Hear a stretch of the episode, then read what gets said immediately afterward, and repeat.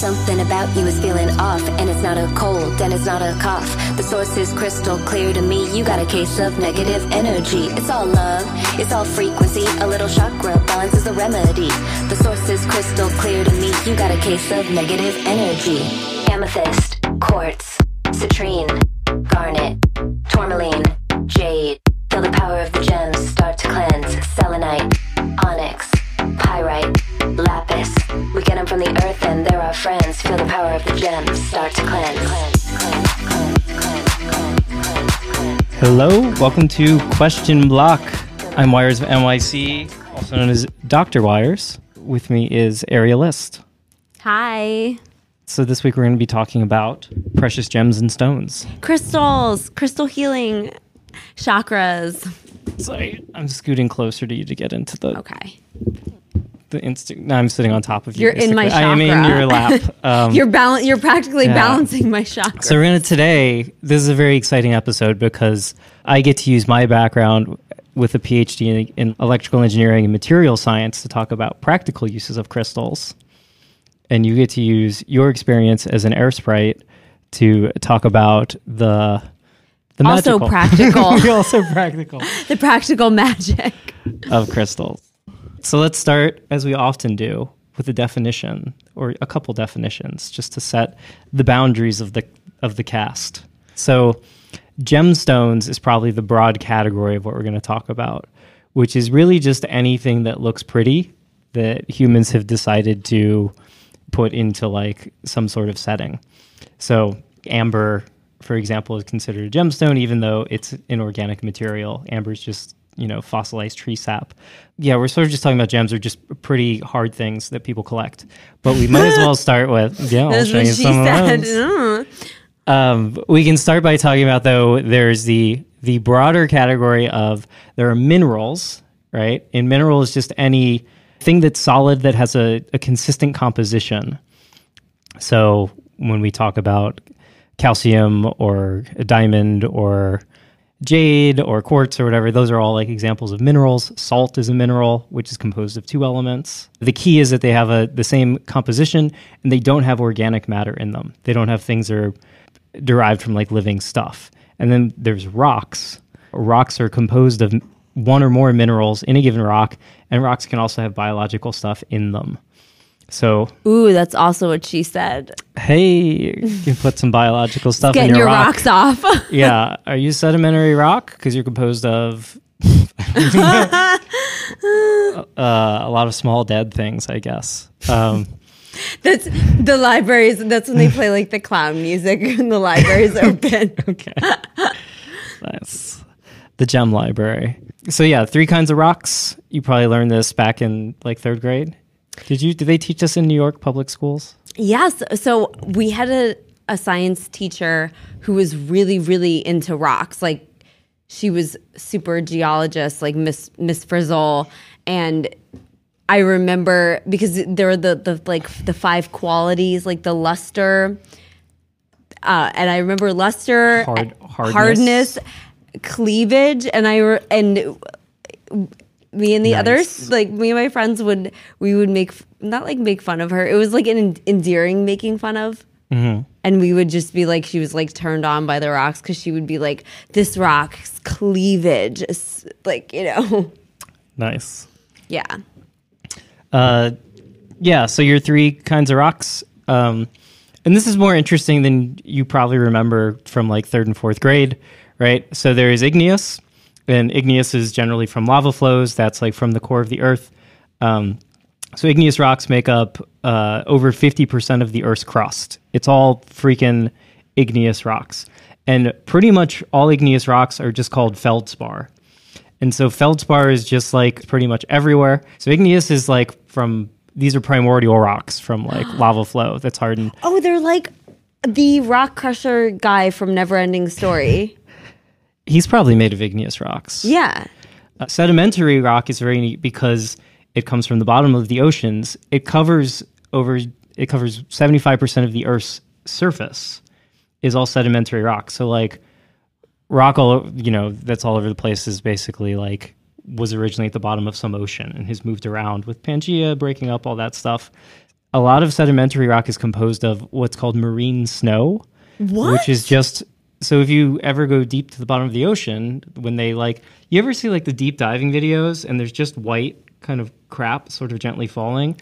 It's just like dead microscopic animals constantly snowing. So there's like an accumulation of about an inch a year of just like crap that like collects at the bottom of the ocean and that becomes sedimentary rock over eons it gets crushed down and hardens. So chalk that you use to write on a chalkboard is primarily composed of the the like crushed shells of microscopic animals from like a long dead sea that's like you know long ago dried up.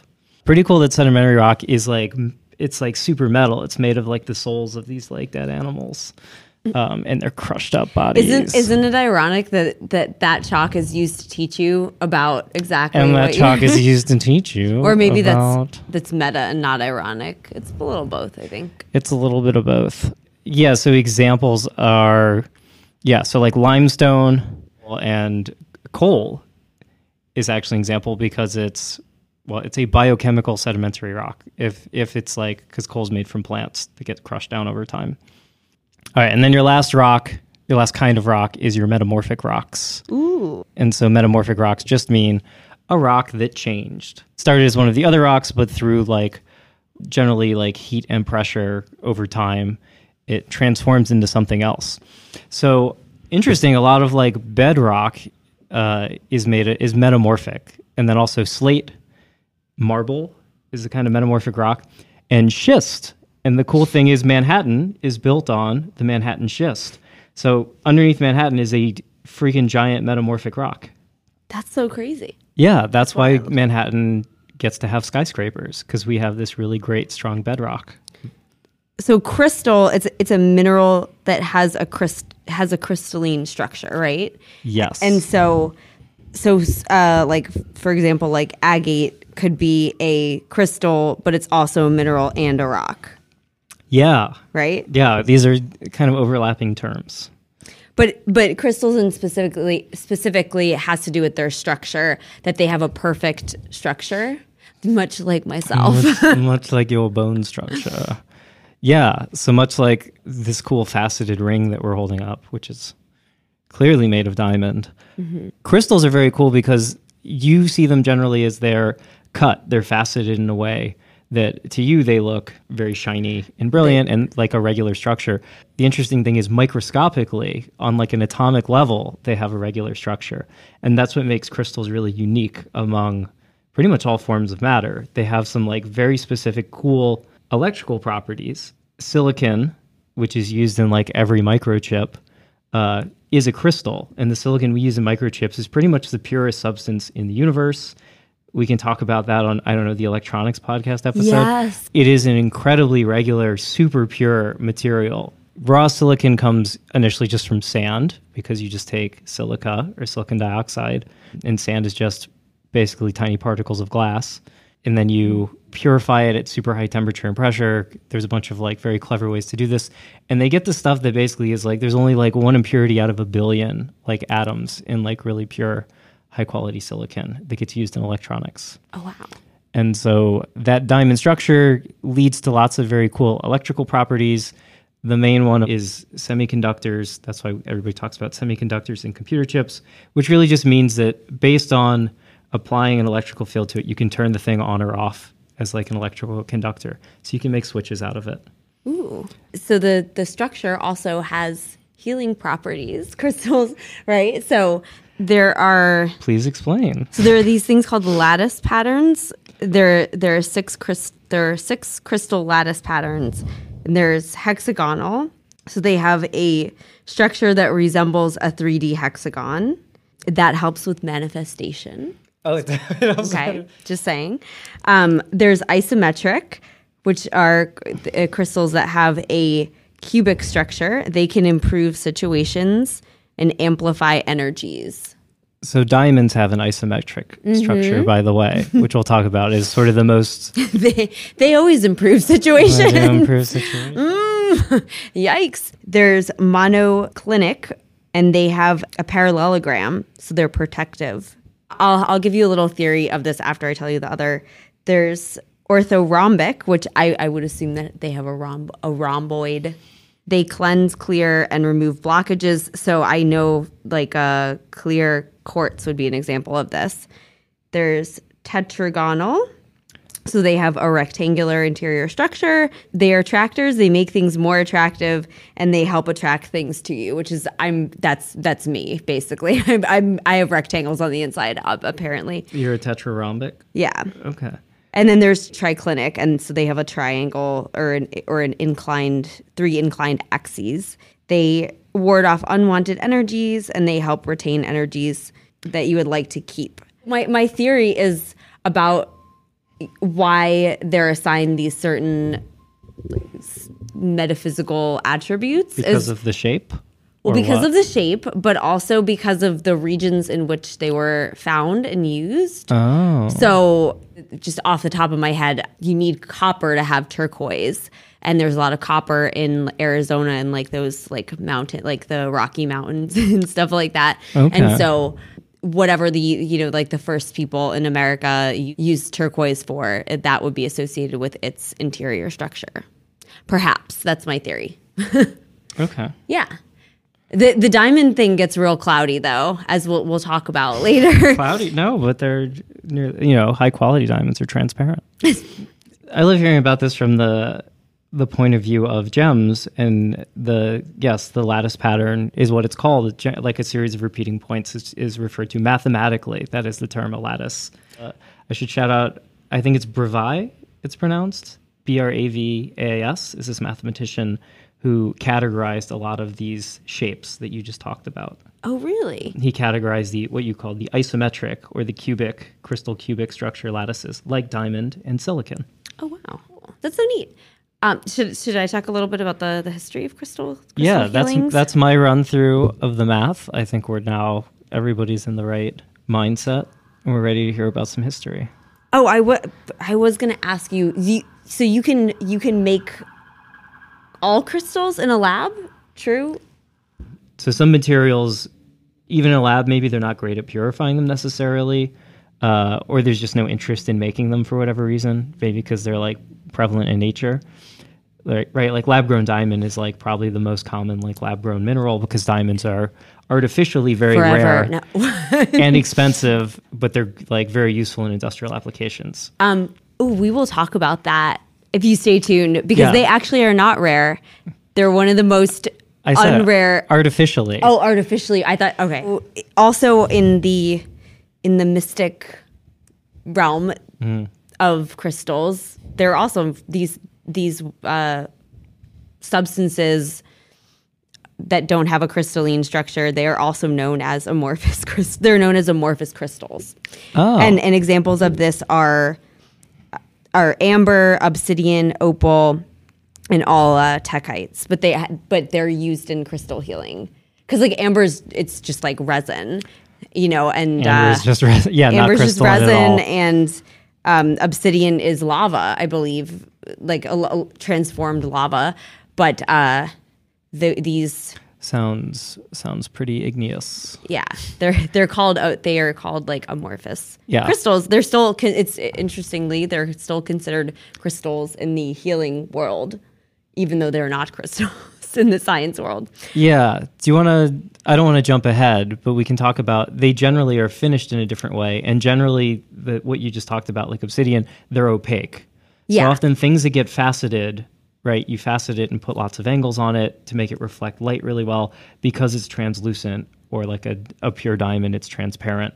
So it looks really brilliant and very flashy. Whereas generally, stuff that's opaque, like ob- obsidian, um, or amber or whatever is they actually don't you don't facet it you finish it in a different way um, often you can do tumbling and i'll have to look at the oh yeah term for no the other there's way of tumbling finishing. or or or they call them just like actually if you get them without the finishing it's just called like raw or like oh and then what is a what's a geode is a geode just a let me can i ask can i guess a geode is like a, a chunk of the earth and you crack it open and like the crystals inside yeah it's i think it's just a it's a rock that right? Rock just being like any collection of minerals that is solidified into something, right? Which has crystals inside.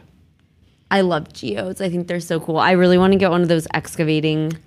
I think we can all agree geodes are awesome. Yeah, I think they're my favorite one. I was trying to figure out which one I They think have the secret crystals. That's what I love. I love secret crystals. It's the best.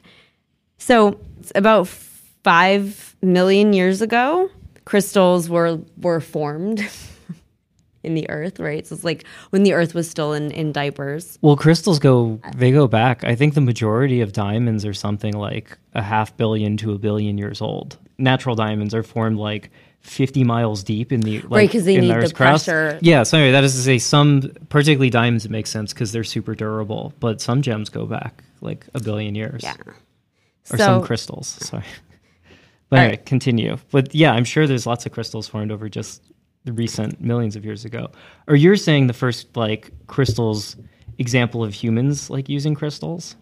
the first example is let's see 2 million years ago i think that's when we have like we have some proof because Sumer like sumerians well there was proof that people were using amber to make jewelry Probably Neanderthals or like early Homo sapiens were like they figured out that certain stones made better tools than other stones, right? Which like then led to categorizing them and it led to shaping certain rocks to make tools out of. yeah in britain there were these like be- do you remember those beads those like beads that everyone had on their like i forget what year it was i was like an infant you know but um the the bead the the beads that were of the different like stones th- they look you know they kind of look like prayer beads No, I missed this fashion trend, but yeah i remember. I believe it. yeah I, I believe it yeah so they they found these these sort of like amulets and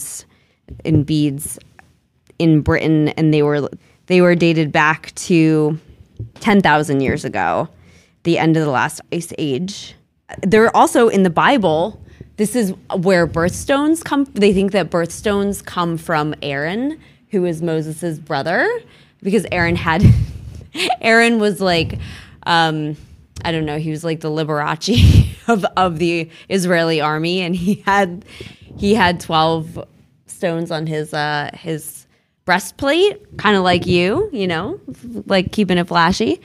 And um yeah he had these the, and they were supposed to represent the 12 tribes. tribes. yeah so basically jew- uh, jewelers have always been jewish Oh, did each tribe have like a stone for yes themselves? there yeah they did and and there's instruction manuals like how to recreate your own like um shield How to recreate your own tribe of Israel? Well, because they they were there were different rows in them, different like groupings, and um, it was more about the color.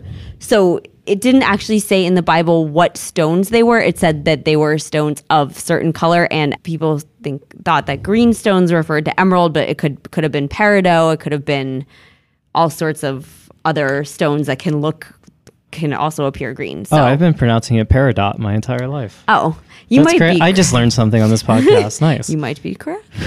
okay. Peridot. Um. Peridot peridot.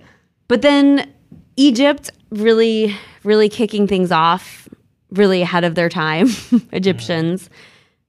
Do you recall Lapis lazuli. lapis, lapis lazuli? Do you recall us talking about that in the color episode? Is it greenish blue? It's it's blue. It's like your favorite Lapis. color of blue, basically. Nice. It is like d- a deep, very true blue. And they used that for like headdresses. And it's actually really interesting because your third eye chakra is like the color for that is blue. So it's kind of like they maybe they were trying to open that up. Do they know? I mean, archaeologically, do they know where they were getting these? They were just like finding them along the Nile, or did they have mines where they were like digging them up, Let's or were they like maybe trading with people? The the first i think the first mines the oldest dating back mines were they are malachite mines in uh, sinai so again holla holla to the hebrews okay. yeah Malachite mines, nice. egyptians also use crystals cosmetically Oh, like you. Yes, like me. Well, here's the interesting thing. It was cosmetically they used kohl like for their eyeliner, but they also would grind up certain stones and almost like sprinkle them in and around their eye. And they noticed that people who did that didn't get as many like eye diseases. It's because some of these stones actually had antibacterial properties. That could have just been because they had Or like like- like, like lead or, or like poison in them. But um, it could have been because the actual stones are antimicrobial, and so they were like, or it could have been because if you have uh, quartz in your eye, you can't get sand in it. I don't know. Okay. It's already full. A it's already full of little rocks. The irony being that quartz has the same makeup as sand. That's that's. I was making a, an insider oh, okay. joke there. It's the same mineral. Yeah. And then in China, jade and pearls. Pearls also being, I think, an amorph- amorphous. Right there, they don't have a crystalline structure, do they? They're made by clams. By clam, yeah. Just clam secretions of, I guess, whatever the clam filters out of the. I don't actually know what the like atomic structure is of a pearl. There's got to be sand because they get sand in there. So they They probably also silica, silica just some silicate. nice silic- silicate mix. Yeah. And um, so like jade was jade and pearls are associated with like Chinese um, history. There was a an emperor who was so into pearls that he slept on a pillow of pearls and then when he and when he died he wanted his mouth to be filled with pearls. That's so crazy. Oh, to speaking of uh, putting rocks in your mouth. Um, One thing we didn't talk about in the beginning that a way that you classify a lot of gems. You talked about the hardness and luster and everything else. So hardness generally in the gem world is measured in the Mohs scale, M O H. You talk about Mohs of hardness. Oh, yeah. It's an annoying scale because the numbers are just it's just it's a cardinal scale basically. Like something with a higher Mo hardness level will scratch something with the lower number. But if something's a 10, that doesn't mean it's like four times or twice as hard as a nine or anything like that. It just means like what's harder. So, like, talc is like a one. Your fingernail is a two and a half on the Mohs hardness scale. Your teeth are a five. Um, I think steel is around like five and a half. What about diamond? Like on a knife blade. Is that Di- is that a 10? diamond is a 10. Yeah. Yep. I think like ruby and sapphire are up there. They're very hard as well. They're they're like an eight or a nine. And anyway, you can. This is a very like rough guide if you were out in, in the field collecting rocks, or you're like a gem collector. You could uh, test if something like is a true agate, for example. It should be like a seven, and if uh, your pocket knife scratches it, that means it's not a real agate. For example. Oh, wow. It would be something else that's softer. Anyway, all that is to say that hardness is not a hard thing to measure. If you have a diamond. Um, yeah, the downside diamond, being yeah. that you have to scratch up your stone, and also just because a scratch doesn't show on something, you can still like cause like microscopic like imperfections in it. So like, don't go scratching up a diamond with like a pocket knife. You possibly could damage it, even though like But you might not be able to see it. It's As we will like- discuss, yeah. they are worthless. So you you can go right ahead and do that. Yeah. Yeah. All right. Oh, so So we made it to China. right, China also the word crystal comes from the Greek word for ice, crystallos. Yeah, because they thought that clear quartz was water that was that had frozen so deeply that it would always remain solid. And I think this is really cute. They would carry it around to cool their hands off on like really hot days. Like that's so adorable. The word amethyst means not drunken and was worn as an amulet to prevent drunkenness and hangovers. And hematite comes from the word for blood because the red coloration, it gets like red colored when it oxidizes. These are all things that come from like Greece. Hematite was was associated with iron and it, with Ares, the god of war. So maybe like shields or something. My dad used to carry hematite like rock in his pocket, and I always thought it looked like a rock of like silver. Like I thought it was so it was so cool because I it, to me it looked like mercury but hard, like hard mercury. Oh, because it's very shiny. Yeah, he had a he he would like touch it so it would it got extra smooth. Yes. Uh, so then in the Renaissance, that's where like science and magic intersect, alchemy, some might call it. Hildegard wrote a lot about different stones, like healing stones and like herbal remedies. Yeah, Yeah. they were drinking mercury all the time. Oh, yeah. like a thought it was a cure for all sorts of stuff. Yeah.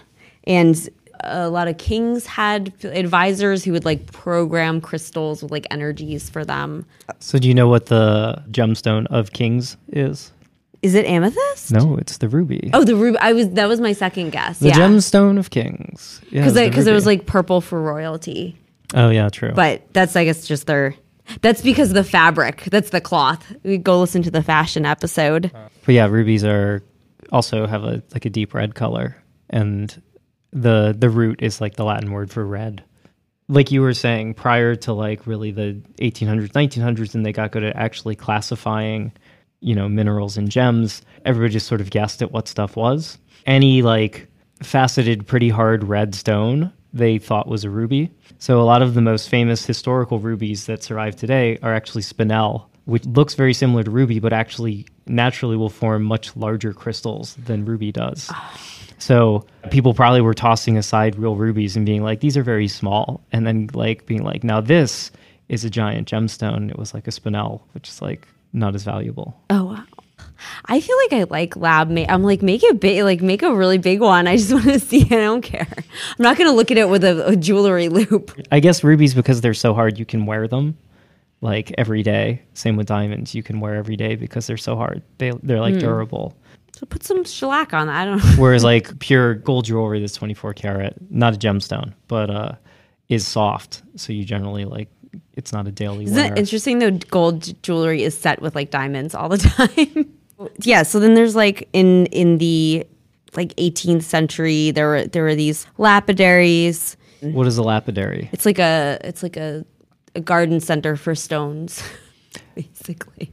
The stone finishing. Yeah, lapidary plant, is the, yeah. the art of cutting stones. Did you know there's a special word for someone who cuts diamonds though? I was gonna make a joke that's probably insensitive. So tell what is it? Uh, I just use your imagination. What does it tell me? you can find them on 47th Street. Yeah. a diamond A diamantaire is somebody who is either like of a very high stature in the diamond industry or somebody who professionally cuts diamonds. That's pretty cool. So cool. a diamantaire is a kind of lapidary. oh. Yes. I wanted to ask more Yeah. detail on. So it sounded, was this the Victorians? They seem to be in all sorts of spiritual stuff on every other episode we do. So like, did they get really into precious stones? Like Aleister Crowley must have been Oh yeah. like into crystal healing and stuff. When did that? yeah, like- the spiritualism in the 18th century, like spiritualism, you would use a stone to help communicate with a person who had passed on, like Okay. like their their wedding ring or something. It wasn't really healing so much; it was more talking with like other realms. And then it they really it really took off in the in the 1980s because everyone got into like oh, New in- Age. Yeah, new, age, or like 1970s into like 1980s because everyone was like super into a lot of Indian books and like the Kama Sutra has some stuff about like stones Having in sex it on as a pile well. of yeah gems. yeah Okay. shoving them up your Nice. vagine yeah we got really into that um there are books by Katrina Raphaell Melody and Michael Gienger those are like the two main people who helped proliferate the knowledge of healing crystals All right.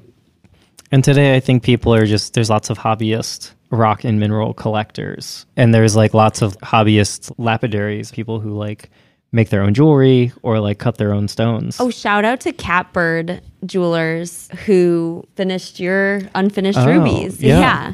Yeah, we will have a, a story about some rubies that I inherited that were cut by a, uh, a Brooklyn-based lapidary and set in white Yeah. gold. Yeah. They yeah, it was crazy because they looked like literally just like little pebble rock, like nothing. And then she, It's the key to a good polish. yeah, Jal at Catbird, it's her like company. So that's that's both the scientific and the metaphysical history.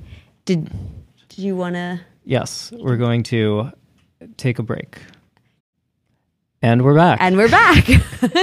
so are we? We're going to talk about different Let's talk crystals, talk about some crystals and, and you gems. can tell about the science part of them, and then I can tell you about the spiritual okay, part of them. that's great. Yeah. So should we? I feel like we should start with clear quartz because, like, if you are starting a crystal collection or if you want to work with crystals, it's like the gateway crystal. You gotta crawl before you walk.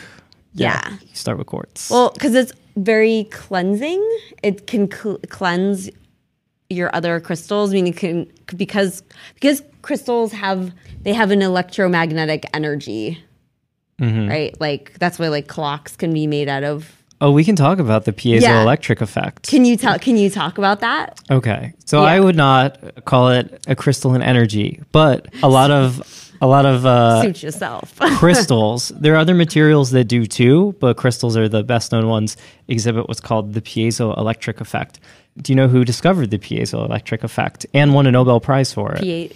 PAs. It was Pierre Curie. Oh. It was Marie Curie's husband. And they Oh. actually used their knowledge of the piezoelectric effect to later discover polonium. Did he also die a terrible death? I believe so. Okay. Uh, he discovered it with his the piezoelectric effect with his brother. So he had done a lot of research into what was known as the pyroelectric effect, which is if you heat up certain materials, they exhibit they'll produce an electric current, or you'll, you can observe some electrical change in them. So piezoelectric effect is mechanical deformation. So if you squeeze certain crystals, which includes quartz, if you put them under pressure, you can actually detect effectively like some electrical potential from it. Yeah. And so the reverse is true. If you apply an electrical current, it will vibrate at a very set frequency. And this is dependent on a lot of like the actual, like we talked about before, the lattice, like constant of the material and the, the like specific makeup of it. But this is true of a lot of crystals. They exhibit piezoelectric effect. So that's why quartz is used in watches a lot. So a quartz crystal watch is currently like the most accurate commercial timepiece you can get. It's way more accurate than a Rolex, than anything with mechanical behavior, because the quartz crystal is like incredibly accurate. It behaves identically uh, when you put, you know, hook it to a battery, basically. And I guess that's what you mean when you talk about vibrational energy, or that's Yeah. how pseudoscience has interpreted the piezoelectric Hey. effect. It's not pseudoscience. It's it's spiritual th- philosophy. Okay. Yeah, yes. you don't have to throw shade on my. it's just amazing because it's, it's like yeah it's a real it is a real scientific concept Well- used in real discoveries but then it's like yeah Yeah, well, and then they also talk, uh, or like the, this community talks about the pyroelectric effect. So pyroelectric crystals are like tourmaline; they generate electrical current when heated or cooled, which I think you, indeed they do yeah. Um, so there, that's why, yeah, they have like different, uh, different uses. aside from the spiritual healing aspect the first use in practice of piezoelectric effect was for sonar to detect submarines Really? Oh, I didn't know that. Yeah, so they could use, uh, I guess, some piezoelectric like crystal setup to generate a high frequency signal and then like listen for the ping. Must have been like pre World War II or whatever to detect submarines. And then crystals also, this is not piezoelectric effect, but crystals went into the first radios and actually was like played a huge part in the US winning in World War II because we had developed really cheap like common radios by that point that used crystals. Not necessarily quartz but some other. Maybe that's why we won because we manifested. we had great radio communication. Because we we manifested and, the win. and crystals. There were also crystals on most of the ships that were like going around in world war ii Mm-hmm, so that's probably what did it. Yes. Clear quartz, it looks basically like it's like ice. that. I think it's so I think it's so pretty. I think it's prettiest when it's in cluster like basically like the emoji, like the crystal like emoji or like the aesthetic the crystal. little, the little jagged little cluster, yeah, I think that's I just love that. I sometimes Google crystal clusters just like because I think it's very soothing to look at. is the crystalline structure hexagonal Yes. is it it is hexagonal. Because I think I I remember seeing some of the little when you see the little crystals like sticking out, they're like hexagonal shaped. Yeah. So it its energy is that it amplifies. It also you can get it all over the world. It's very affordable and it's also not it's your I would say you would never really find it um, sourced in like an inhumane way because No, because you can just because you can just get it any go- literally you don't like need anywhere. Pit mine or anything. You Yeah. just go pick it up. It's- the main chakra is the crown, which the crown chakra. Um, so it helps with amplifying other crystals, connection to the divine, and um, like protecting, protecting and cleaning and purification. So it's if you don't want to like, if you don't like uh, Palo Santo or like cleansing smoke, you just can get a clear quartz like wand and you can just like swoosh it over whatever needs to get rid of like the bad juju. So the neat thing about quartz is it's just it's made of silicon dioxide, um, which is the same material that is sand, which is the same material as glass. Um, so quartz is just crystalline glass, which I think is it's funny that a lot of like when we when you talk about crystal like Swarovski or something, right? Is I think they're often using glass or crystal They to make yeah, those. They are using glass. Yeah, so they're using glass, but and it's not actually the crystalline form, but it is. Yeah, But it- it ref- when it is the crystal, it's quartz, and so quartz is it's a silicon atom that's bound to four oxygen atoms. Is like what the little cubic Oh, structure so looks like. So it's a little tetrahedron, and that's why if you imagine effectively infinite array of silicon with surrounded by four oxygens, like repeating over and over, it looks like a bunch of tetrahedrons, which would line up to give you a hexagonal looking structure. That's very cool. So that's why you get hexagonal prisms when it grows. okay, so I feel like because we're getting so many Amber alerts, we should talk about Amber. Let's talk about amber. Yeah. Do you want to? You yeah. So it's it's tree sap. It's like it's one of the oldest um amorphous crystals. Any dinosaur doctor. Will tell Dinosaur you doctor, yeah. It's fossilized sap. Yeah. It's tree sap. It's Um, a little bit sappy. Amber's probably because amber is like I think relatively soft um, because it's not made of a mineral, right? Tree sap is is made of like you know carbon and sugars. Yeah. It fossilizes. It's a, a form of like I guess you'd call it sedimentary rock or whatever. It's a rock made of like a collected organic material, often with insects inside that Yeah. maybe mosquitoes that have just nibbled on a dinosaur, and that's how you clone the dinosaur. So I think this is really interesting because right. So the the area the area that like Amber would treat is your solar plexus, and uh, well, because it it can basically like help with inflammation. Like so, you could wear like an amber necklace or something, but I think it's really interesting because I use re- like a type of amber. I get like a re- like resin to help me grip for aerial stuff. So Mm. Oh, yeah. yeah, I wonder if that's giving me. I think it it's part of like the magical spell that happens when I perform is that I I gotta like cleanse. I gotta like reduce inflammation with with my Nice. my grip my grip crystal. so yeah, it's the solar plexus helps with pain and inflammation. Um, it's good for like arthritis. You can or pain in your hands, which is crazy also because I I put like the resin on my hands. Nice. Yeah. It's grippy. It's grippy, but it's also Cool. it's it's it's helping. Um, what's what's like a gem for partying? a gem for partying? Uh, Just asking am- dumb questions. amethyst, I think, because remember, is like is not, means not drunk. Oh, but it's a good it also, gem. Yeah, it also if you if you were like whatever, then um, it also can can help with hangovers. I don't really like uh purple like that much. I used to when I was little. I used to really love just the the color purple. Like I the loved book. it. The book, yeah. Yes. But when I've been looking at a bunch of amethyst, I'm like, oh, I really, I think I really like the lavender. I like the ombre of it, of it all. Yeah, Oh, okay. Because amethyst, what generally is like a white substrate with like purple with with purple, out of and there's it. a lot of cool geodes that have it.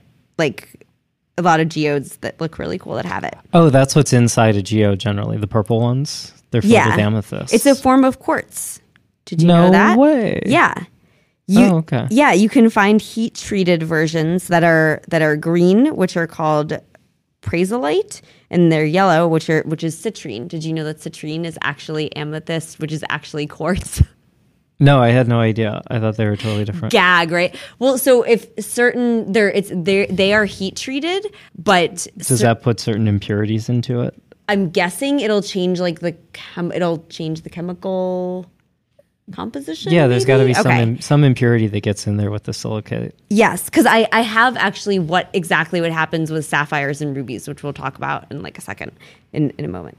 Um, I yeah, I think amethyst is al- is also one that like it's a very gateway crystal, and it's it's a good manifester of dreams, and it's related to the third eye. Yeah. Yeah. Oh, yeah. And a lot of um c- cookware and straws and stuff like that are well, they're made of like silica, silica, right? Silicone. They're made yeah, so well silicone is di- totally different. That's Oh. like a kind of plastic. But you're thinking of Pyrex probably. Pyrex, yeah, that's so, what I was- thinking. So sorry, Pyrex yeah. is it's not quite quartz, but it is a, a special kind of glass that I think is like polycrystalline or has some like no, it's boron doped glass. But anyway, Pyrex is very shatterproof and also heat heat So- resistant. Oh, that's so cool. Oh, wow. The more you know. Oh, yeah. And you might like you might like this amethyst because it helps it helps you sleep and it helps to ward off my mom might like it because it helps to ward off nightmares hmm. and h- help you remember your dreams. Nice. Yeah. Okay, it's cool cool nighttime nighttime gem. A nighttime gem. So we citrine, which is like its brother, sister, friend, mm-hmm. brother, sister, friend. Yeah. So citrine is, I guess, like the yellowish kind of version of quartz, right? So it's also hexagonal. It it's f- for your solar plexus. It's a heat treated amethyst. Yeah, All right. helps with self esteem. Just because of the color, Creativity. it's got the sort of a golden color, I guess. It looks it to me. It actually kind of looks like rock rosin, like what we were talking, like Oh. amber, amber. Is it is the citrine like is that the same as citrus, like the root? I think so because of the color. Yeah. Okay. the color plays a lot into the naming, right? Yeah, probably. Do you know anything about fluorite? I don't know anything about fluorite. Really? No. Oh, I think Tell yeah, me about it. Fluorite is What even is? it's oh, it's just like a really I don't know. It's like a kind of green. It kind of looks like jade actually. Um, Okay. but it can come in a lot of different colors. Like it can it but I think a lot of people would know it as a light green sort of color. It has an isometric lattice pattern. Nice. That's a good pattern. Yeah, and it's it's for your heart. And your your heart, your third eye and your crown. Do you think the ancient Greeks thought amethyst protected you from just thinking of quartz, right? Because amethyst is purple, like the color of wine? I think it's because it's calming in a certain way. Where like, or maybe they maybe they kind of massage their head with it because it's like extra spiky. Nice. You know, I think a lot of the qualities are ascribed based on how heavy they are, how hot or cold they are, and and what they look like. Do you know, You know. who came up with the birthstones? Oh, okay. So yeah, I have a whole thing, and I have the list of the. bir- I Because I think you've been that. a lot of what you've been naming were are like various months, like birthstones, right? Yes. Okay. The origins. People think that it was Aaron, Moses' brother, with the the twelve stones. Yeah, the Right. tribes. So in 1912, the Association of Jewelers met met up, and uh, they were like, "Let's really decide what the birthstones are." They really, it's kind. They were kind of like the Pantones, like the color of the year, but they were like, they were like, "What color does this month make you feel?" And then let's find a stone. So a lot of it had to do with the color. Okay. Which is why I was saying before, I think a lot of the the energy vibes also have to do with the color and like the just yeah, like how you feel when you look at it and hold it. There's lots of alternate birthstones now because some people were like, that sucks. I really don't like that one. So there's a lot of months have two or something, but um these are the these are the original ones that, that in 1912. They have nothing to do with the zodiac. A lot of people think that they have something to do with yeah, the zodiac. Yeah, it's really frustrating that Nothing those two the that they don't yeah. line up because they there should be a stone for each zodiac symbol, but instead they're like offset because they're for each month. So January is the garnet, which is like a kind of burgundy, I believe, right? February is amethyst. See, which I thought February should have probably ruby because it's like Valentine's Day and everything. Or no. Mm-hmm. rose quartz, right? Because rose Yeah. quartz is like the love. If you want to attract love, you, you carry rose quartz with you. Oh, okay. Yeah, rose quartz is the love thing. I think it was they were trying to figure out what they wanted to sell Yeah, that maybe time of year. like I, I really do because, uh, yeah, lo- some of these you're like, what? Yeah, it feels like specials at a restaurant, kind of, where they're just like, we need to we need to get rid of the prime rib. Like, let's make a, a sandwich out of it. I, I really Yeah. think that was like the vibe that they were that they were going for. So April, uh, March is aquamarine, Okay. April is diamond, May is emerald, June is pearl, July is ruby, August is peridot, September is sapphire, October is opal, November is citrine slash topaz, Yeah. and December is zircon. Okay. It's interesting. I think topaz is so pretty, and a lot of people, when they think of topaz, they think of like poop, a poopy color, which would make sense. Being with citrine, I think that was like the vibe that they were going for. But yeah, topaz, I think of like Bombay, oh, Bombay sapphire. I think of it is actually more of a topaz kind of gem. Yeah. And then there's the movie Topaz. Remember? I haven't seen the film yeah. Topaz. The, when we talked about film noir, it's uh, about topaz, like the giant, the like biggest topaz gem. It's kind of like uh, the Maltese Falcon, but in topaz. Okay. Yeah. I'm not familiar. Like zircon is different from It's zirconia. they're totally different. Yeah, they're totally different.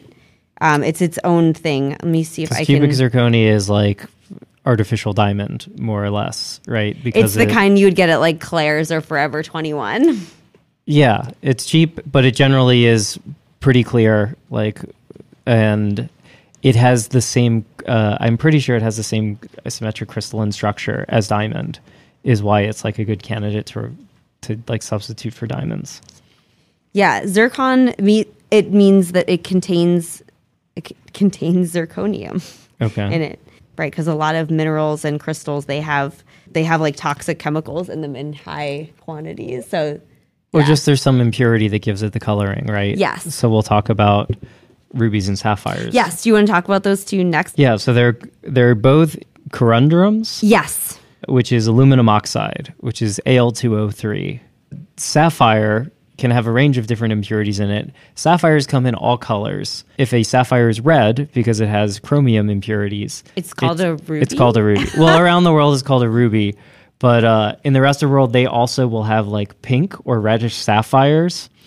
Oh, and in the U.S., we're like, no, that's a ruby. But I guess the American like Gemological Association is like carefully governing this, like what presence of chromium you need to uh, to be called a ruby. if a certain mineral or crystal if it wouldn't be itself like it wouldn't exist without its base like chemical then it's called idiochromatic Okay. so like hematite wouldn't be just wouldn't exist if it didn't if it didn't have certain yeah, just like. "Mm, not there. And then if the the ruby sapphire example, it has like a base situation. What did you What did you say it was? corundum. A corundum. So that would be like the the parent the parent situation, and then um, so then it would be called an allochromatic, which means that like it's an alloy basically. a corundum. Yeah, aluminum Yeah. oxide. what what a corundum. Yeah, I, that's why I want to keep saying conundrum, right? Yeah. But it's a corundum. Many rubies are. Uh, this is a, I guess, a cool factoid about rubies that I learned. Yeah, if you look at the original Pangea and how the continents then split, and if you draw like basically like a little like dot where there are currently like ruby mines or whatever around the world, um, those points all connect. If you go back to Pangea, they form a nice line. so there was some like seam of rubies down in the original Pangea, which later split to become like all over different parts of the world. A real common place that they're they're found is like near the Himalayas. Yeah. there's a bunch of mar- uh, marble deposits, which is, if you recall, marble was one of our uh, metamorphic rocks. And so marble deposits, I guess, historically compared to other parts uh, geologically, are very low in iron. Apparently, like if you have uh, corundums with like low iron content, they often form really great rubies because the the iron, I guess, will block or effectively interfere with the red uh, coming from the chromium. So you get very pure rubies in, I guess, what used to be Borneo and is now like Malay, and then also near the Himalayas. Malay have- this knowledge on you. Yeah, Malay these rubies. yeah. yeah. and then I inherited some rubies from my grandma. From my Montana, right? Yeah, whose stepfather won them in a poker game. That's yeah, so wild. Yeah, because around the gold rush time, people were like digging up. They were like, "Oh my god, there's also other stuff in here. There's also other gemstones in the earth." Yeah, although I don't know if you even find rubies in North America or not. You probably can find anything in North America, like if you try, if you believe it, if you have crystals on you and you manifest the finding of crystals. I mean, right? There's certain areas where No, certain true. gems are very You're- popular, right? yeah. Like as we know, diamonds generally come from South Africa. Yeah. And turquoise comes from the Rocky, like the Rocky Mountains and like Arizona and like, uh, Oh Yeah. yeah, that's why it's in like all the jewelry, like all the New Mexico jewelry uses turquoise. For yeah. example. Because they, they're- those mountains are really, I said this before, but they're really rich in copper. And so that's, and you need that for the, the Mm-hmm. Turquoise. Pearls come from Southeast Asia. Yeah. I'm trying to think of other, oh, there was a great like ruby hoax in 1816 where these guys would, they just wanted people to, I think their, their land was pretty much like mined out. Like it was just like tapped out.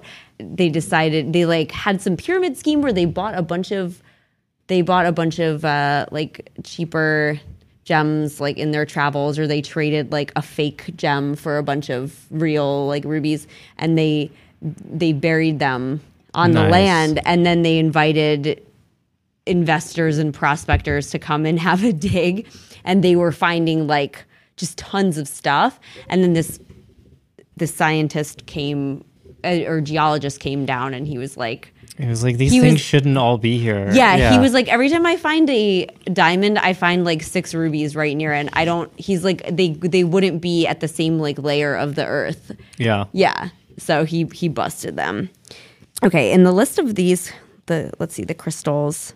Right, so we talked about citrine, Yeah. What are rose some other, quartz. some I said nice was like feeling is like the love the love one. Hematite. Uh, it looks like lead. It looks uh just like like like Sort lead a, a basically. gray. Yeah, I guess. or Okay. or or uh, sort of like lava. It can be a little bit iridescent. Yeah, and it absorbs negative energies. And it's Mm. the root chakra, which is like it's like your butthole. So if you keep put some put some hematite ass. yeah. People are putting crystals in crazy place. Like they're the yoni eggs. Like women are putting like these little like crystal eggs like in their in their vag and then they're like trying to um hum and like create vibe because there, there are certain vibrations you know when you say om that's like the vibration of all the chakras basically.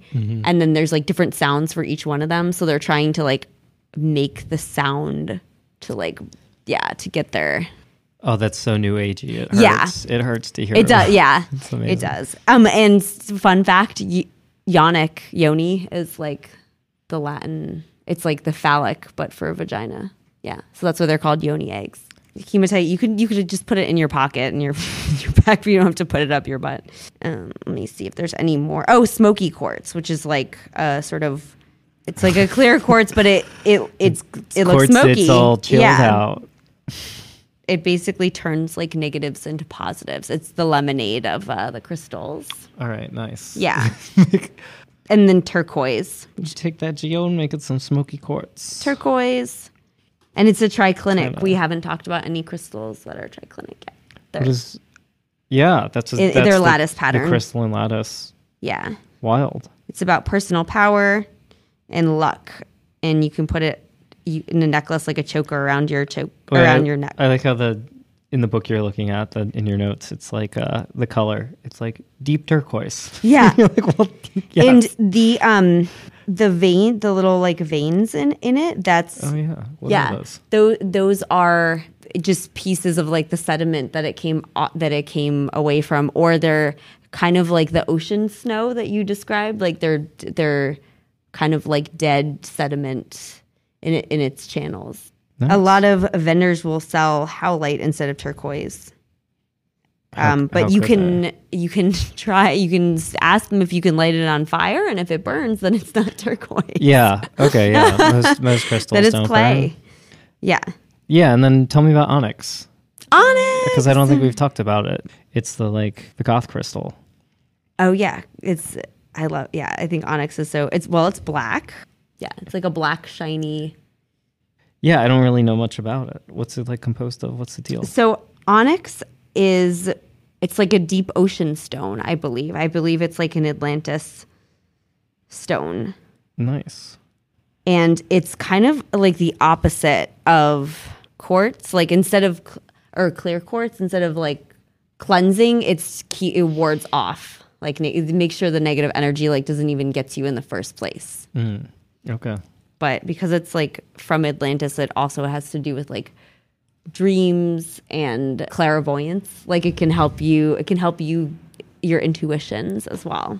Like, yeah, so if you're someone who makes bad judgments and you let a lot of negative people into your life, you could carry onyx with you. Yeah, get yourself some onyx to sort out your priorities. Oh yeah. Oh, can I mention one more thing? One Yeah, more. sure. Um, Moldovite, Moldavite, which is the it's like the most spiritual of the crystals because it came or the most celestial because it you can't find it on Earth like it came from meteors basically. It's so powerful like it'll help you be become more creative, imaginative. Um, so it'll sort of like space you out, but it's so powerful that a lot of people say that if they carry around too big of a piece of it with them, they actually like become too spacey, like they can't handle it. So can carry a really tiny little piece of it. That's awesome. Yeah. Moldavite looks crazy. Yeah, it does. It's like a, it's like a alien. Yeah, yellow, yellow, green. It looks like a comic book. It does. It totally is like a space rock from a comic book. It's very very cool. That's awesome. I Yeah. had no idea. Yeah, I guess we didn't talk about that's the I guess the fourth kind of rock would be rocks from meteors, Space rocks. which we didn't really talk about. But yeah, pretty sweet. Okay, Yeah. diamonds. Let's talk about So diamonds are super cool from a a material science perspective because we talked about silicon and how cool silicon is and its face-centered cubic crystal. Silicon is just composed of silicon atoms, and each silicon atom is connected to four other silicon atoms because silicon has four free electrons in its outer shell. Silicon Valley over there. carbon is the same. It actually, if you look at the periodic table, carbon is right above silicon. oh my god. Um, but crystalline silicon, yeah, crystalline silicon itself is an insulator. To make it conduct or semiconduct, you you dope it with impurities. Pure carbon in a diamond, you know, a crystalline form, which is a diamond, is also super pure. It's a great insulator electrically. Uh, it actually has very high thermal conductivity. So it's like, in many ways, would be sort of the simplest type of crystal. It's composed of only one kind of atom, uh, and it has a very simple structure. In each carbon is bonded to four other carbons in diamond. But to form diamonds, you need super high pressures and super high temperature.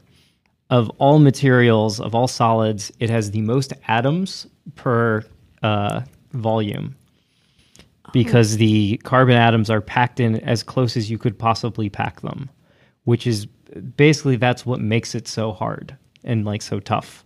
It's both that every carbon is bound to four other carbons and they are packed into this super dense volume. So it makes diamond diamond is very dense. So out of that come lots of I guess pretty cool properties. Um, so mostly being like the hardness, right? Diamonds are 10 on the Mohs hardness scale. They're used in all sorts of industrial applications. I thought So, you like, said most hard hardest the Mohs, scale. MOH, MOHS hardness scale. A diamond is a 10.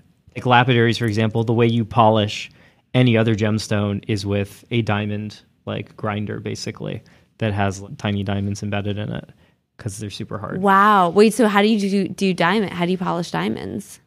I think you just have to use other diamonds, or you use something that's like cheap but slightly less hard that you can wear down over time. Yo, you're showing Just off rubbing. our- I'm just rubbing these two diamonds, diamonds. together.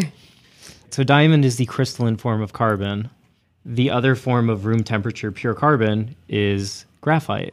It's pencil. Pencils. but a thing that was only discovered in the last 20 or so years, which is at the forefront of, of physics right now, is that graphite is not just like carbon dust. Graphite is actually sheets, two dimensional perfect sheets of carbon. And on a microscopic level, it looks like chicken wire. Each carbon is bound to three other carbons in a hexagonal lattice, in a two dimensional lattice. So it's one atom thick and extends. That is called graphene.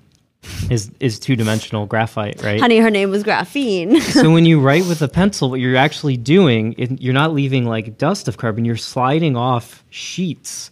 Single atom sheets are like peeling off the like. Except if you're left-handed, then you're just Yeah, then you are sliding it around. They're they're sliding off. That's what you're leaving behind with the trail of the pencil. Is you're like scraping off these two dimensional sheets of uh, graphene. graphene has very cool physical properties, which we'll get into perhaps in another episode. It's like it's like caffeine. But anyway, that's why diamond is so For cool. It's the, the three dimensional version of it. Apparently, a very easy way to tell if something is a diamond versus cubic zirconium is uh, if you, it's called hot point testing, which is put something hot against it, and the diamond. Oh, I'm putting. Oh, this is a real diamond. there you go. I'm putting it up against. so because my the diamond is a very good thermal conductor, you will, uh, like the the other side of the diamond will heat up like immediately. Oh yeah, very hot. Mm-hmm. So hot. I have to draw. I have to just hold it with another diamond.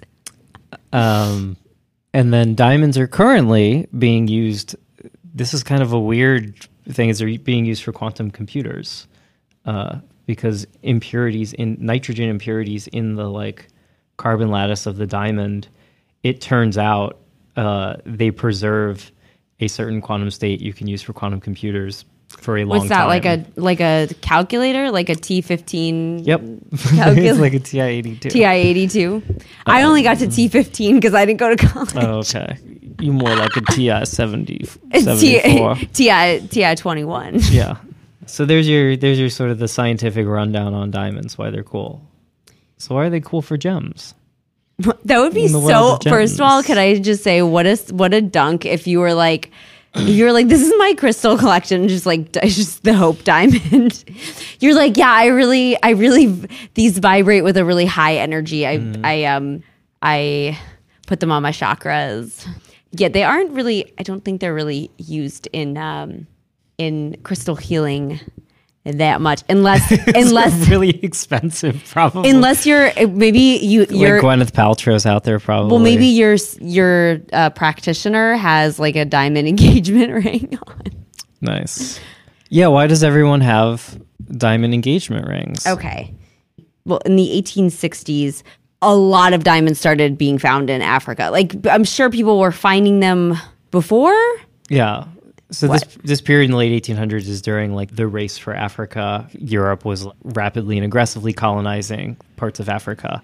So there were a bunch of settlers. So even if the Africans already had known about diamonds but weren't making a big deal out of it, suddenly it became super valuable because you could export them to London. So this guy Cecil, he bought a ton of mines, right? And he he controlled the supply of diamonds because You're talking about Cecil Rhodes. yes, Can I Yeah. say one thing before we get into Cecil Rhodes? Because Cecil Rhodes started the company De Beers, which is the giant diamond monopoly yeah, I that even today yeah, sets the price of diamonds. about that. Why is Cecil Rhodes' company called De Beers? Oh, I don't know why it's called De Beers. So it's it's a story. It's actually a lot like McDonald's. McDonald's was actually st- was started by a company named Don't after the guy the McDonald, McDonald's. But McDonald's got worldwide under a different guy named Ray Kroc. So De Beer was the name of two brothers who had a small diamond mine, but they got bought out by Cecil Rhodes. By Cecil, right? So Cecil Rhodes was actually a water pump salesman. Yes. So it was actually it was Ernest Oppenheimer who really like So Oppenheimer, act- yeah, managed to actually wrest control of the company from Yes. Cecil Rhodes. well Cecil Rhodes died and then Oh, he like okay. yeah that's, By killing by- him. yeah by pushing him in by by stabbing him with a diamond pushing him into a mine yeah he Anyway, was like I- I, see a diamond over there look over there I love the drama of it though. But so it's yeah, and then Oppenheimer aggressively Oppen- yeah. expanded. So he because he owned gold mines and he was like, what if but what if I also own some diamond mines? He bought De Beers after Cecil died, and he actually bought all the other diamond mines that existed at the time. And so he basically s- set up a shell company. So he did not change their name to De Beers. He didn't change their name. He had his he had De Beers and then he had like C beers, B beers, I don't know. Well, Oppenheimer's originally Oppenheimer's mine was competing with Rhodes and like the De Beers Right. mines that Rhodes had bought up, and Rhodes was kind of like he it's not a big deal. Like he won't threaten us. Like it's not going to matter. And Oppenheimer got very lucky and his mind was producing like like they found then the largest diamond in the world Yeah. and stuff. So he like outclassed them basically and then took over. But then he got it was it was he set up this this shell company because he got scared because he was like, I'm finding diamonds everywhere. This is great. And then he was like, This is terrible He's like, because wait anyone else could find diamonds he, anywhere and also that's going to devalue them, right? So because if people are like, oh, there's there's plenty, then then their value depreciates. So he was like, uh, strategy one, I could have like a meeting with the other diamond companies and we could figure out what to do. Or strategy two, I could just buy those companies, pretend like I didn't buy them, pretend to have the meaning the the meeting of how much charge for diamonds and then just decide that cost myself. It would be like if the the United Nations was actually governed by one nation. but like which kind of yeah, I Which- mean which kind of right. So that's that's what he was doing. He was making it seem like, you know, all these companies were were having like a democratic Well, decision of the cost he of made diamonds. it look like a cartel when really it was just a monopoly. Exactly. Right? Okay, Like, So. OPEC does that for oil. Right. It's a bunch of different countries that agree to prices. He acted like it was a bunch of different companies agreeing to prices, but it was just, just him. He was like, "Do you agree?" Yes. He was like, "I do." So at the height of their kind of control in the really like the whole second half of the 20th century, De Beers controlled like 90% of the diamond trade. yes. So they've gotten a lot, a lot of bad press, deservedly so, over the years. So in World War II, supposedly they refused to uh, contribute. Like we talked about the industrial uses for diamonds, they Yeah. refused to sell them to like or like donate them to the U.S. Army. For, They were like, "We don't have any." Uses. We released the only 5 that we have this year. Wink wink. Yeah, the U.S. got very pissed off about that. Yeah.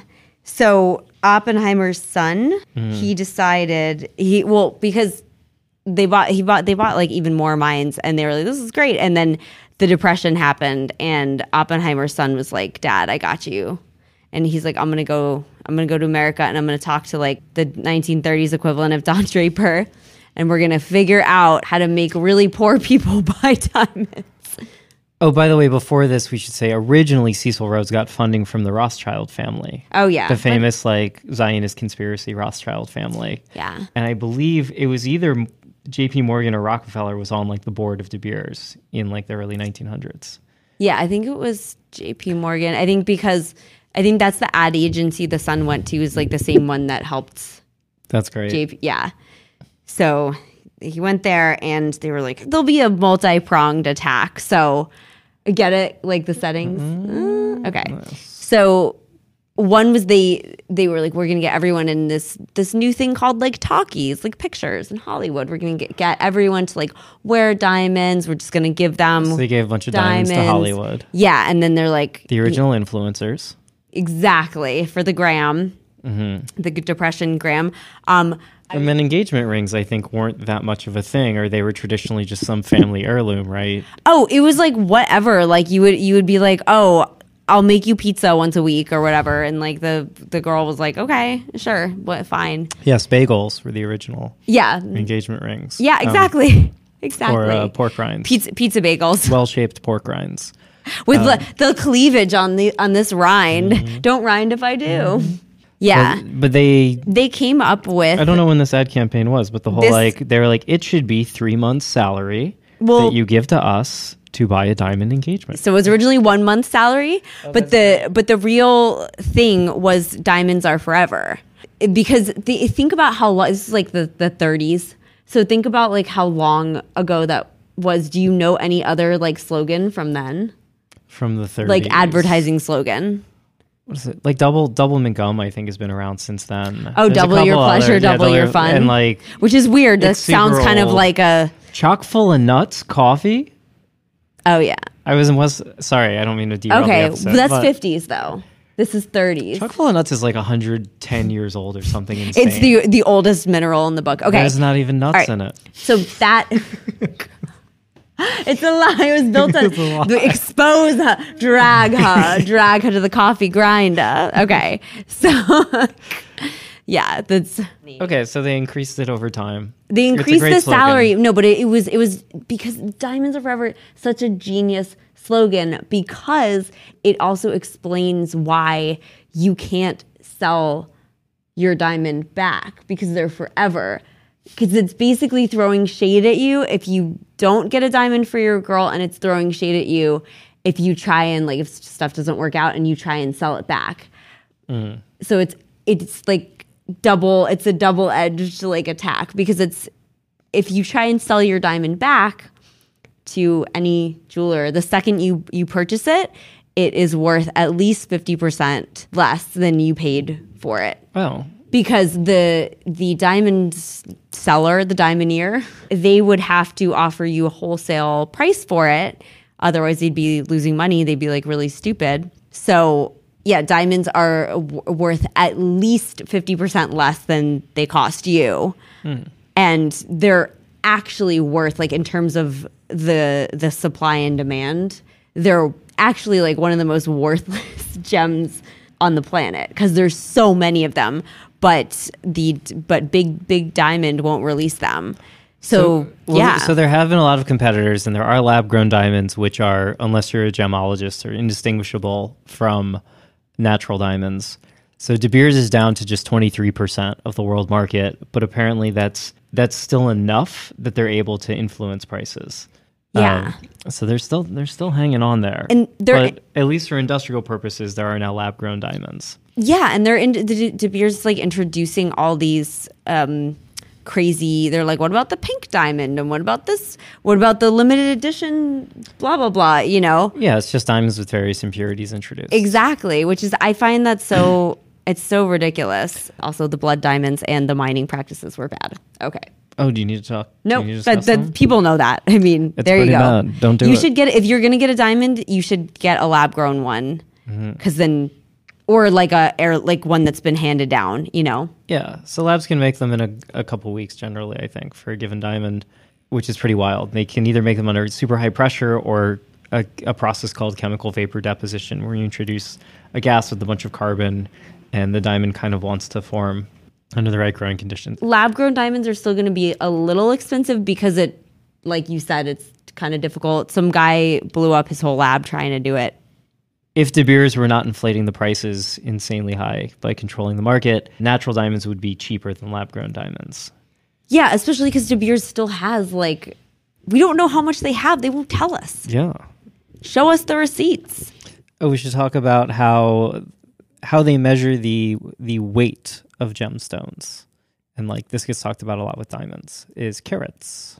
A carat is 200 milligrams, and you can divide carats into points of two milligrams. So like a one carat diamond is just a 200 milligram diamond, Okay, and that's about it. that sounds a lot less. That's all cool. you need to know. It is. It's a lot less cool than it seems, right? Um, like, yeah, when they talk, well, so then there's like, it is used also to talk about the purity of gold. Um, That's what I was. yeah, so 24 karat gold versus like 16 karat is like more pure versus less pure, which is because you alloy the gold with other materials, often with silver. Um, so sure, and that's then what like, the that's what the K carat is. oh, okay, yeah. for the gold. yeah. Got it. Wow, what a confusing world out there. Yes. So carat with a C, ref- it dates back to those the South African mines, maybe even before then, because they used a carob, which is uh, basically like vegan chocolate, Oh yeah, I've had I've had carob ice cream before. right? Yeah, It's a little off. It's like the cubic zirconia of uh, they thought carob seeds were didn't vary very much in their mass distribution, which is untrue. As their mass varies about as much as seeds of other species. It'd be like using sunflower seeds to measure like precious Yeah. jewelry. you know, in like kettlebell stuff that you know a a Oh, pood, po- a a pood, pood. which is like the standard 16 kilogram kettlebell, was like just a, a- a unit of grain. Yeah, just a, it was like a basket of wheat generally. Yeah, yeah. Anyway, we're, we don't have to get into it. Yeah, measuring like. It's it's sixteen stone and four, oh yeah, I still four don't understand and- stones. yeah, Uh, four anyway, yeah. hands, two pennies, two bracelets. Before you go buy a diamond, it's just they're going to tell you the way. don't do it. Just don't do it. Just don't buy a diamond. all right. Another neat thing is that the the way diamonds are cut is very important in how like reflective they are, and we didn't even really get into lapidary so much on this episode. The the most standard diamond cut that you've seen that's like on our rings in this episode that we're wearing, if you're watching it, is that is the brilliant cut. How did they come up with that? It is very sparkly, right? It actually has been like mathematically studied and derived exactly how to cut a stone to get the most reflected light out of the front of the stone and to give it uh, and like there are different qualities to a cut, right? So there's like the reflectivity. There's also what's called sparkle, which is how much does it like. Is that scientific? Is it dynamic? It, it is a scientific measurement. Sparkle. Brilliance is white light reflected up through the top of a diamond. Fire is colored light reflected from within a diamond. And sparkle is the combination of fire and brilliance. This uh, engineer slash, I guess, mathematician named Marcel Tolkowsky derived all the equations that, that govern this. This was his PhD thesis in like the early 1900s. He derived all the equations and sort of like what would be the perfect cut. So the way diamonds are cut is actually a very precisely determined, like mathematical thing to make them the brightest possible. Uh, and research that went into cutting. what about exactly the princess is. cut? I know about the princess cut. I mean, I just know of it. I know that it exists. there are other cuts you can get.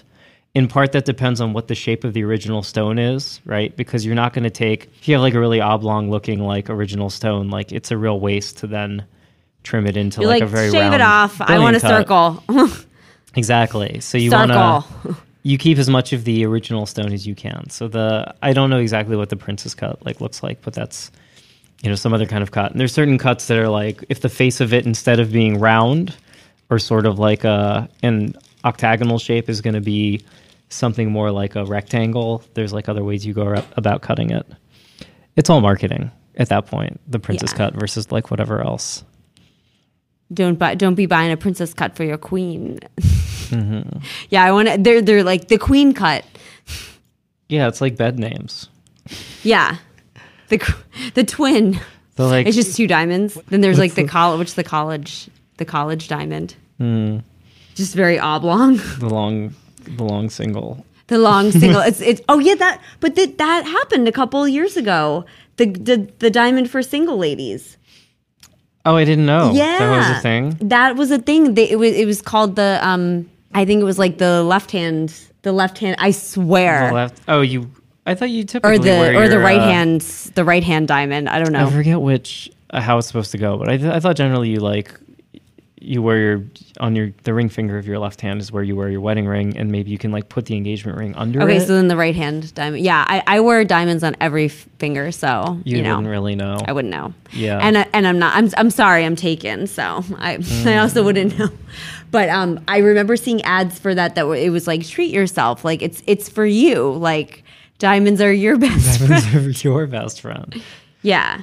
Oh, that's sad. Right? Isn't it? I mean, I don't know which is sadder because that's kind of like crystal healing to me, where you're like, you know what? I don't need it. I I, I have confidence.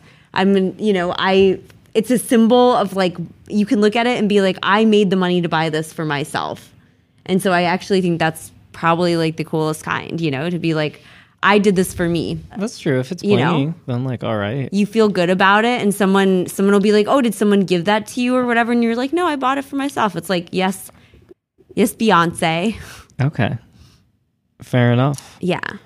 I prefer a cool set of sneakers, but I suppose to each their own. Well, yeah, those are that's your crystal crystal healing situation. So, uh, do you want to tell me like an issue that you're having, and then I'll give you a prescription f- of crystals? Sure. Yeah. I've been uh yeah, I, mean- suppose I've been uh I've been stressed out at work lately. There's been like a lot going on. I feel like I'm fixing a lot of other people's like mistakes they've caused maybe.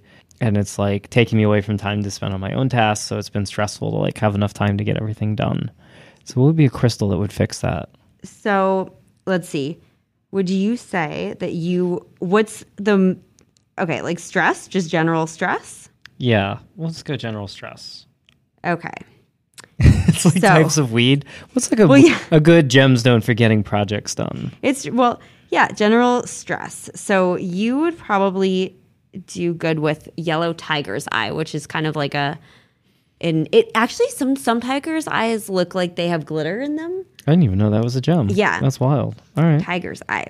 And so the tiger's eye is your it's your solar plexus, which is like your your like mm-hmm. clavicle area, your your your chest. So tiger's eye is just going to like help you calm down because it's like near your adrenal glands and it'll help you like stop getting so like heated. Ironic, you know, it's I know it's like a good pump up like workout song, The Eye of the Tiger, but this is Yeah, actually exactly. gonna That's what I was it's thinking. gonna like help you like, chill out.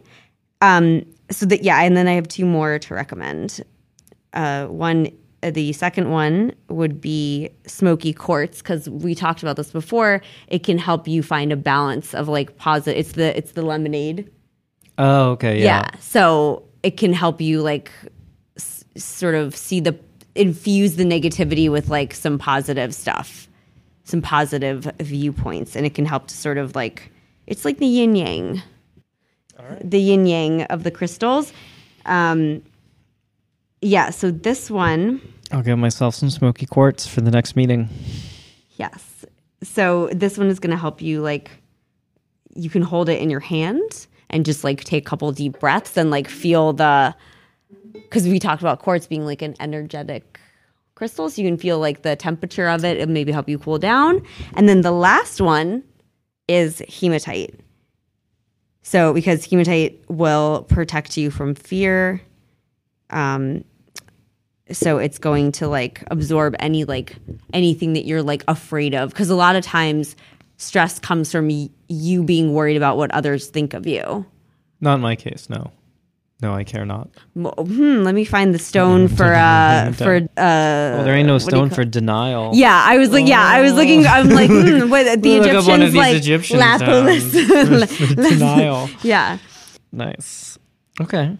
Thank you for diagnosing it. I'll go yeah, get some tiger's eye. Yeah, we'll we'll get you some. We'll get you some stones. Okay. Do you have anything you want to leave the people with? Any? Do you have any gems that you want to leave? any gems? Uh, before we Yeah, I would say- up. I would say it doesn't. In the end, it doesn't matter if you like my connection to crystals. That I just think they're beautiful. I don't care if they're made out of glass or you know hot glue, which also is a perfect crystalline structure.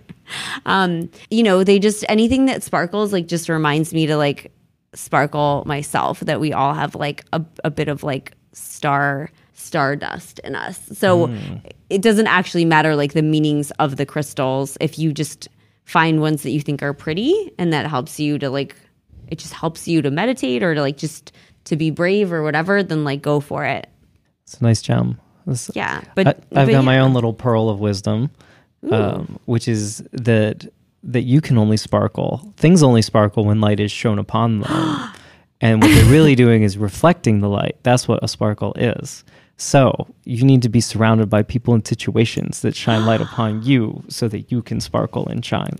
Oh my goodness, it's and a great lighting guy. I can't believe I just thought that up. Yeah, and you need somebody who's good at lighting. Yeah, if this guy, gonna- that's- if you're really going to Yes, shine. And that's- speaking of lighting. You can come and see some of my great lighting, and you can come see some of Ariel Sparkle. Uh, this Sunday, we're hosting a a boat after party, a shipper after party on Sunday night dance party. If you are in New York City, come out. That might sell out. It's it's moving fast, and it's also like an after party for Electric Zoo Festival. And then on Friday night, we've got some comedians who will be doing comedy at 8 p.m. here at Secret Loft. Yeah, you you won't need your happiness crystal. They're they are your happiness crystal. Just put a comedian in your pocket. yeah, I guess we didn't get into whatever the funniest crystal is. The funny oh for for humor there's there's I mean happiness It's Billy Crystal. Billy Cr- oh that's oh that's good oh That's we gotta terrible. add yeah And that's I'm sorry, and we will see you next week. Question block 8 p.m. every Wednesday is the live cast, and we get it uh, out there in podcast form as soon as we're able to. So, you know, subscribe on iTunes or Spotify or wherever you get your your fresh podcasts, and please leave us a five star 24 karat review. All right, I'll play us out with the gem song. If I could look into the future in my crystal ball, a city of obsidian, and the stones stand tall. We be sipping on rubies, playing Himalayan bowls. No pain in our bodies, no pain in a soul. When something about you is feeling off, and it's not a cold, and it's not a cough. The source is crystal clear to me. You got a case of negative energy. It's all love, it's all frequency. A little chakra balance is the remedy. The source is crystal clear to me. You got a case of negative energy. amethyst, quartz, citrine, garnet, tourmaline, jade. Feel the power of the gems start to cleanse. Selenite, onyx, pyrite, lapis. We get them from the earth and they're our friends. Feel the power of the gems start to cleanse. cleanse, cleanse, cleanse.